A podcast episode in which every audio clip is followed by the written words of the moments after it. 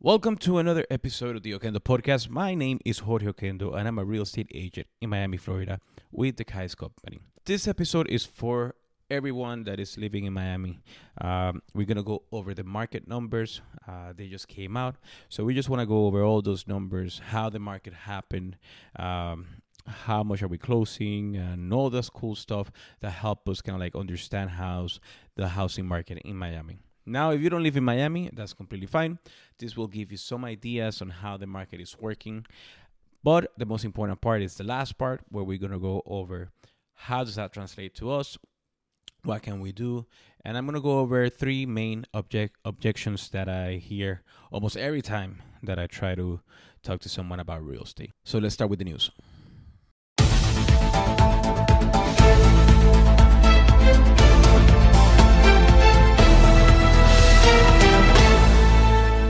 Welcome to the Okendo Podcast Market News. September did not disappoint. Everything that I'm going to go over today is going to be September 2020 compared to September 2021. So that being said, Miami total home sales have increased 20.2% from 2,521 units to 3,031 units. Single family homes are actually down at negative 3.6% from 1,288 in September of 2020 to 1,241 in September 2021. Where we see the increase is in the condos and townhouses. They went up impressive 45.2% from 1,233 units sold to 1,790 units sold. I think this is because people are getting tired of waiting to see if their offers are going to be approved, and they're just looking for other options in the condo and townhouse market. For all you homeowners, I have good news. The value of homes have gone up by 21.8%, and townhouses and condos has also increased by an impressive 81.5%. That is impressive. Active listing has come down sadly for the buyers. It's 39.5% decrease from last year, from 18,887 to 11,066. Like I said, this is bad news for home buyers, but all hope is not gone.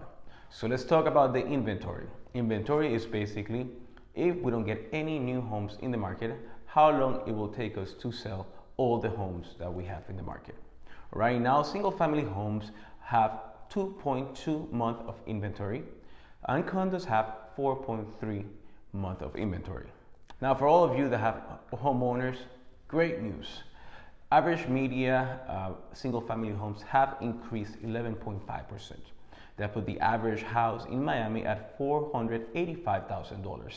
Average value of condos and townhouses have also gone up by 24.5%, averaging $330,000. As you can see, condos are going up, and it's a great opportunity and good option for people that are trying to purchase their first property.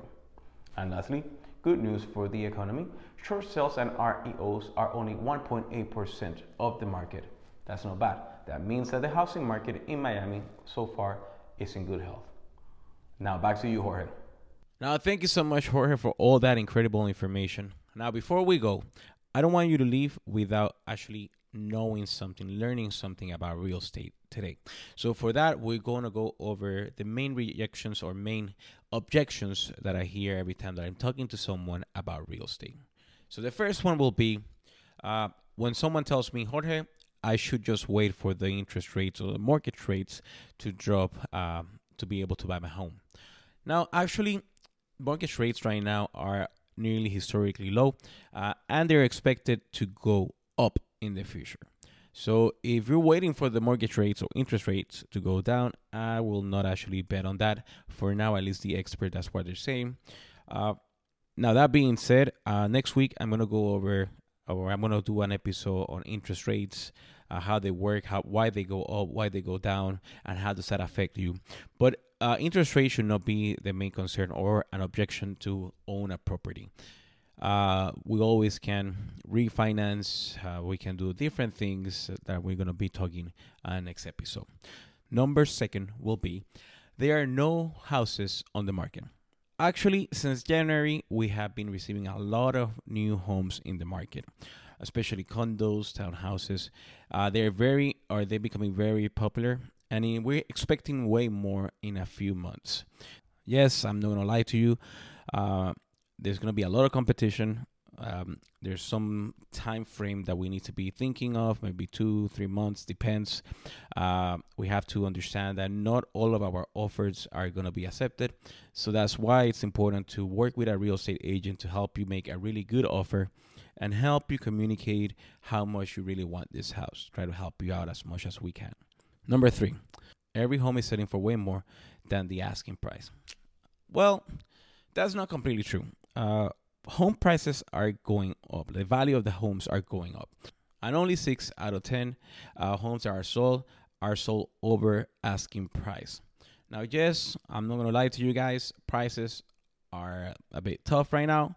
But I think that this is the wrong way to look at things. For example, if you're planning to buy your home to be there for 5 to 10 years, then maybe paying the asking price or just a bit more will not affect you a lot, because we are expecting the value of homes to keep going up around 3 to 6% every year.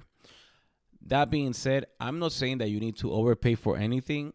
Always talk to your real estate agent to see what's the exact value of the home. Make sure that you do your investigate how much it's going to cost you to make or have it the way you like it, and all those things are important too. But think about it in the long run. This investment is not a short term, it's a long term investment. So if you plan to be there 5 to 10 years, it will not matter that much if you pay asking price or just a bit more of the asking price. Well, there you have it. These are the main objections that I've been receiving when I'm talking to customers or even family members, friends about real estate.